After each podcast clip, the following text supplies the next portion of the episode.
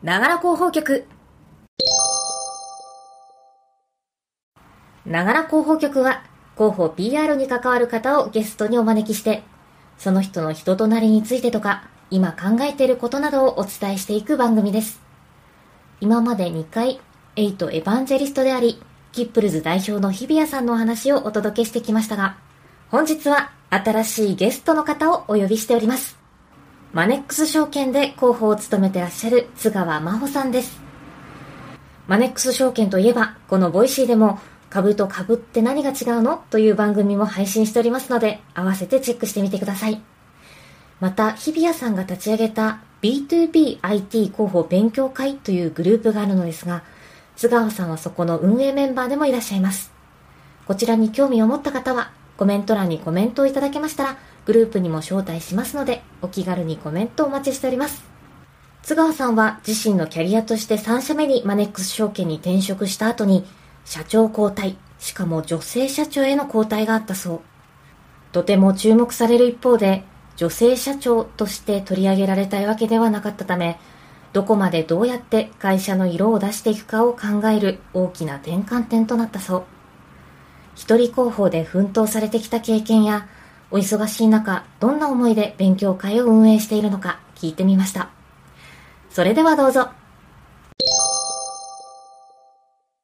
菅さん、まず自己紹介からお願いします。はい。マネックス証券というあのネット証券で広報をやっております。津川真帆と申します。マネックス証券での仕事はプレスリリースを配信したりですとか、まあ、メディア向けのイベントをしたり、まあ、アナリスト陣がいるので、そこの取材対応をしたりっていうようなことを主に業務としては行っていまして、まあ、対外的な広報が主かなというところと、あと、マネックスグループっていうのが、まあ、持ち株会社であるんですけども、そちらもちょっと兼務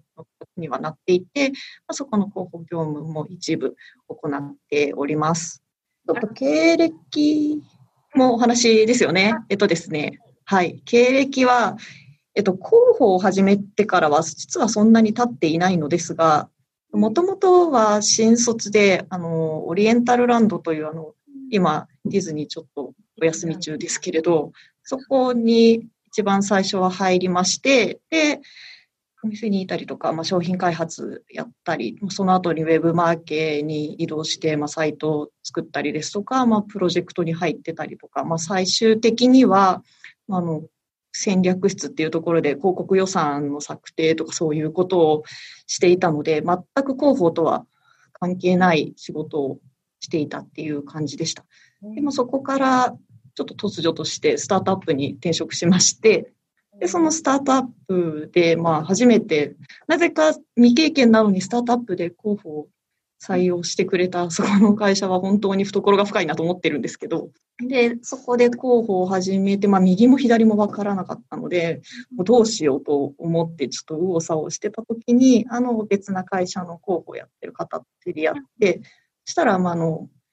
まあ一人広報の人たちってやっぱそういう人が多いのでと言って、結構 Facebook にある広報のコミュニティをいくつか紹介してくださいまして、で、そこで初めてそういう広報のコミュニティに参加するっていうことをしまして、で、そこの中で、まあ、未だに続けている B2BIT 広報勉強会っていう、まあ、そのリアルな、まあ、セミナーとかっていうそのリアルなイベントとして参加して、って言ったところからやっと広報をやっている他の知り合いとかが増えてきたっていう中で、まあそういうところでこれからみたいなタイミングだったんですけど、そこでまた突如としてマネックス証券に移ることになり、で、今に至るという感じです。えー、なるほど。候補職に転職しようと思ったのはどどういう理由だったんですか？あの、なんか広報が何だかっていうのもそんなに分かっていたわけではなくて、まあ、あと、オリエンタルランドの広報も、まあ、登記が配属されてたりもしていたので見てはいたんですけれども、あまりその、まあ、メディア対応とかそういったようなイメージは、もともとそれほど持ってなかったんですけれど、まあ、その、最初スタートアップの広報のお話聞いたときは、こうもう本当に何でもその会社をブランディングしてったりとか、まあ、その、外に発信していくとか、まあ、あの文章を書くから何からもう、あの、まるっと全部だからっていう話をされて、そういったところに携われるのは面白いかなと思ったっていうところが出発点で、で、すごい広報の具体的なイメージが湧いてるわけじゃないまま、広報に足を踏み入れたというのが一番最初でしたね。ほどありがとうございます。はい。前職とあと今でそのそれぞれどういうことを候補としてやられていったんですか？今が一番あれかなとは思うんですけれど、まずそのネット証券各社、まあ、いくつもある中で、まあ、その今までと違う方法で、まあ、そのマネックス証券を認知してもらうにはどうしたらいいかっていうところが、まあ、一番大きなポイントではあるんですけれど、この中で、まあ、なかなか今までと同じようなことしててもねっていうので、どうやってメディア取れるかなと言いながら全然今までやったことないネット証券なのに去年バスツアー、一昨年です。バスツアーやって、去年。バスツアー。してみたりとか、生放送出れるかなとかやってたりとか、なんかそういうこうやって、まず、あの、認知拡大に努めるっていうことが、まあ、あの、一番の目的ではあるんですけれど、まあ、あと大きかったのが、社長交代が去年ありまして、で、私、社長、まあ、私だけじゃないと思うんですけど、社長交代の話って、まあ、今まで全くなくて、まあ、オリエンタルランドも新卒で入ったその4月に社長が変わったんですけど、そこからまあ未だに社長って同じで、でスタートアップも当たり前ですけど、まあ、できてそんな経ってないところなんで、社長変わるとかないじゃないですか。自分が所属してる会社で社長変わったの初めてで、なんか、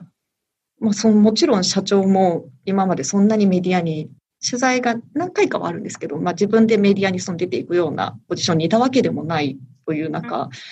もう一緒にな考えて、そのまあブラ会社のブランディングも含めてどうやってその新社長と、まあ、その会社がなるっていうのを見せていくかっていうのを考えていったのが結構すごい当時バタバタといろいろやったんですけど、まあ、思い出深く、本当に社長ももちろん私たちメディアのことはわかるけれども、まあうん。自分がメディアに出ていくわけじゃないし、うん。あのもちろん喋るの社長ですし、で、まあすごくで、まあその分、まあ、気も使うし考えたけれども、まあ不安にさせちゃダメだなと思って、なんか当時は必死だったなと思って、まあなんか私も全然社長をしていくなんて不慣れだったんですけど、なんか大変だったなと思いながら、まあなんか女性社長っていうので、すっごい当時は取り上げられて、なんですけど、私たち別に女性社長っていうところを売りたかったわけじゃないしな、みたいなのとかも含めて、まあどこまでどうやって会社の色を出していくかっていうのは、まあ今もですけど、結構考えるのに、なんかあの大きな転換点だったなっていうのはすごく思ってますね。その時は候補はお一人だったんでそうですね。今、今も、あの、実質的に実動部隊は証券の候補、私一人なんですけど、宣伝広告との部署と一緒なので、そっちも含めた、あの、上長はいるんですけど、うん一人で、で、まあ、あと、あの、まあ、ネックスグループの方の広報の人と、もうほぼ一緒に、まあ、証券の社長になったんですけど、一緒に回って、なんかもはやがむしゃらに、がむしゃらだったのかどうかもちょっとあんま覚えてないぐらいの感じなんですけど、時があ早くのそうそう。おかげさまですごくいろんなところに興味は持ってやってたので、まあちょっとあの、社長のキャラがですね、あの、結構キャラ、キャラの強いという言い方をしたら怒られるかもしれないんですけど、あの、すごいエピソードの多い社長なんで、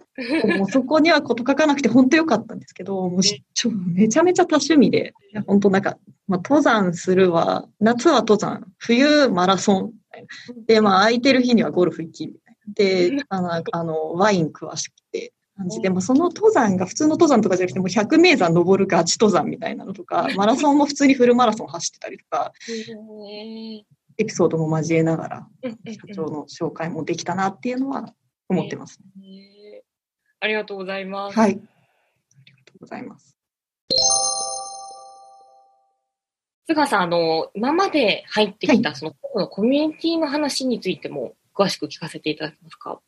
はい。あの、最初にちょっとお話ししたような形で最初広報の Facebook のコミュニティとかに入れてもらったんですけれど、その時に、まあ、Facebook だったんで、まあ、いくつか、あの、一気に入れてもらって、まあ、未だにどのコミュニティもちゃんと継続されているコミュニティではあるんですけれど、まあ、その中で B2B IT 広報勉強会のところが、あの、一番最初にちょっとそのリアルでイベントをやるみたいなところがあったので、まず他の人に会いたいっていうところもあって、訪れてみたのが2年前の3月とかだったんですけど、で、そこで初めて、ま、それこそ他社の広報の人たち何人も一気にお会いするっていうことがあって、で、本当にそこからやっと広報のそういうコミュニティが広がってきたんですけど、やはり、まず私その時も一人広報で、まあその社内にモデルケースがいない、まあこれ聞いてる方も結構そういう方いらっしゃるんじゃないかなと思うんですけれど、まあそういう人たちにとってはすごくいいコミュニティだなってその時思って、で今その B2BIT の広報勉強会は、あの、日比谷さんながらのやつも最初に出ているかと思うんですけど、まあ、その日比谷さんのにちょっと声をかけてもらい、その、あの、コミュニティに入った1年後からそこの運営をお手伝いするようになって、もはや今は B2B でも IT でもない会社にいる私がやってていいのかとか思ってるんですけど、未だに、あの、運営は、あの、一緒にやっているっていう感じですね。B2BIT と、まあ、去年までは、あと、若手広報担当者の会っていう、なんか100社100人集めてやる、なんか会社の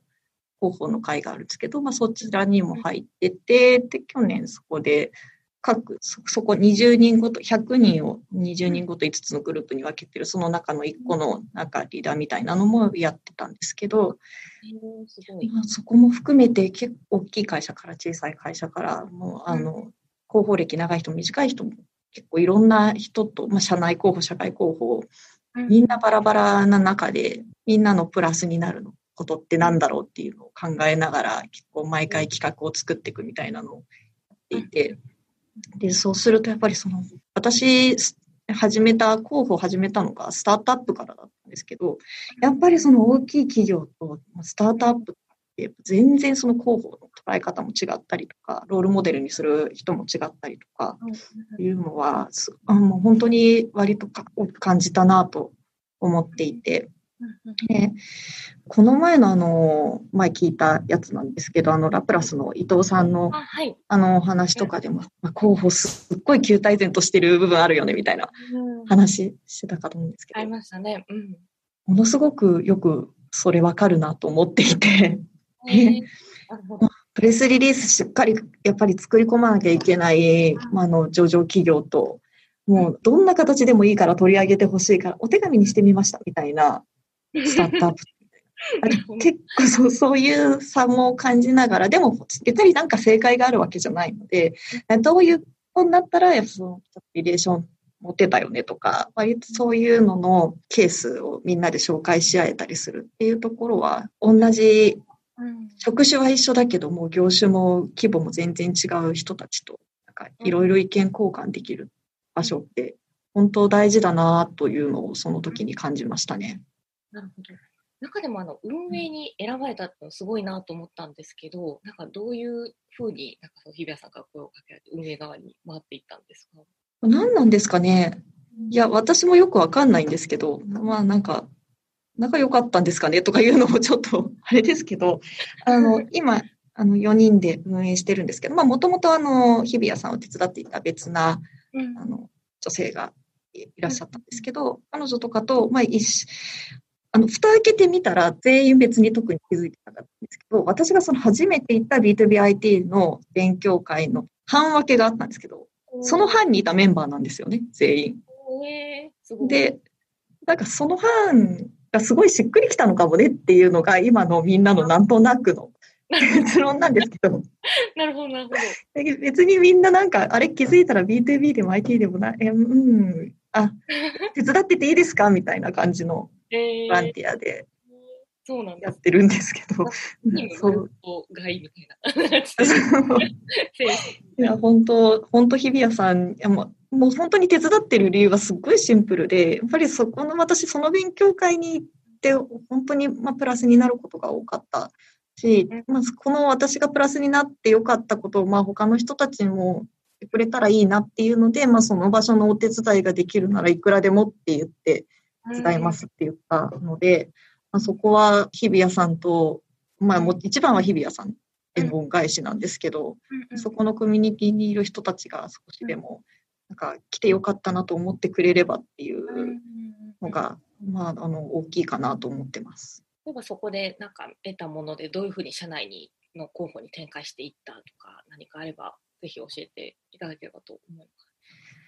そうですね。結構いらっしゃるセミナーが割と多いので、うん。そうすると結構 B2B とか IT のメディアの編集長の方とかっていうのも多いので、まあ、そうするとあの直接そこの記者の方に、うん。まあ、NEX のプレスリリースとかをお送りして記事になるわけじゃなかったりもするんですけど、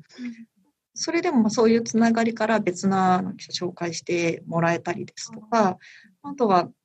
本当になんかいろんな会ニュースの話をしていたり、まあ、その人たちに別なその広報のコミュニティにいる人を紹介して、そっちがまあ自されたりとか、まあ割とそういったようなことももちろんありますし、で今のまあ NEX の担当だった記者の方が別なところに移動するんですけど、なんかこういうネタ持ってる、こういう業界の人とかあありますかっていうところにまあ紹介できたりとか、まあそれってなんか今、今今記事になるとかっていうよりも、なんか困った時に、なんかこういうところに聞いたら情報あるんじゃないかとか、そういうのを思ってもらえるうんようなことができるってすごく大きいなと思っているので、とそういったようなことをしていて、まず、あの、もちろんその中で、結構ちゃんとマネックスのことを思う。あ、じゃあ、あの、編集長に渡しとくねとかって繋いでくれたりとか、っていうこともあるので、すごく役立ってるって言い方するとなんか違うかもしれないんですけど、いいなって思ってうんいる部分ではありますね。先ほどそのスタートアップの広報で結構お手紙書いてみましたみたいな、なんかは 様々ないはい。やってるっていうようなことをおっしゃってましたけど、御社も結構その幅広いその認知をするための施策みたいなのをやられていると、なんか思ったんですけど、これも津川さんがいろいろ考えていっているんですよね。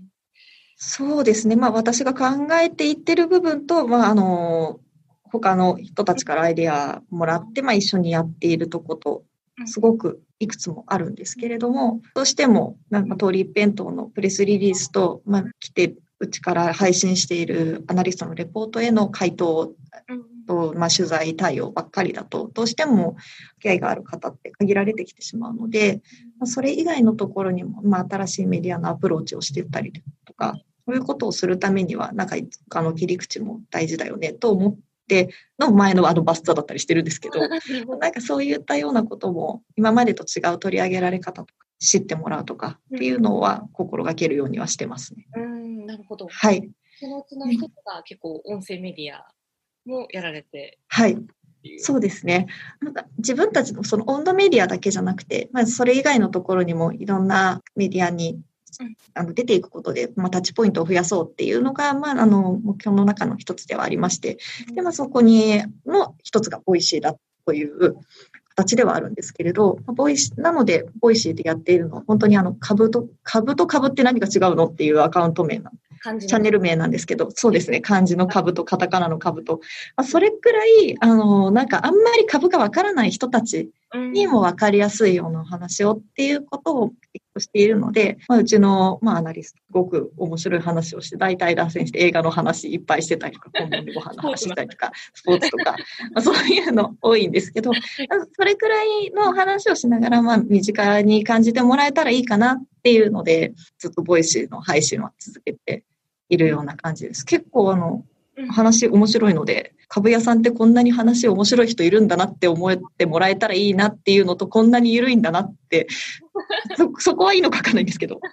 思ってもらえたらいいなと思って配信、配信してますっていうの、私があの喋ってるわけじゃないので、配信してますっていうのでなんですけど、はいはい言ってるアカウントです。はいはい。ぜひ聞いていただけたら嬉しいなと思って。はい。そうですはい。この後ぜひちょっとチャンネルのフォローもぜひしていただければなと思います。ありがとうございます。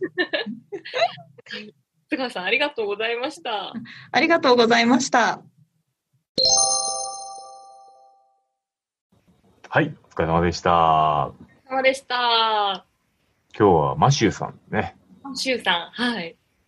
まあなかなかあ仲のいい人だから、そう呼んだっていうのもあるんですけど、はい。そうそう、私とマシューさんもそれこそ B2B のその日比谷さんの候補の勉強会の交流会でお会いしたっていうことがあったんですよね。でもやっぱ一人広報あるあるってあるんだね。うん、そうですね。もろ誰も助けてくれないみたいな。そうですね。ちょっとどうやってメディアにみたいなね。うん、そうですね。あとやっぱりなかなかの難しいね。うん。っていうのとかありますね。うん、うん、あでもマネックスさん、あの、本当うちのボイシー、まあ僕も、僕が担当なんですけど、株式側は。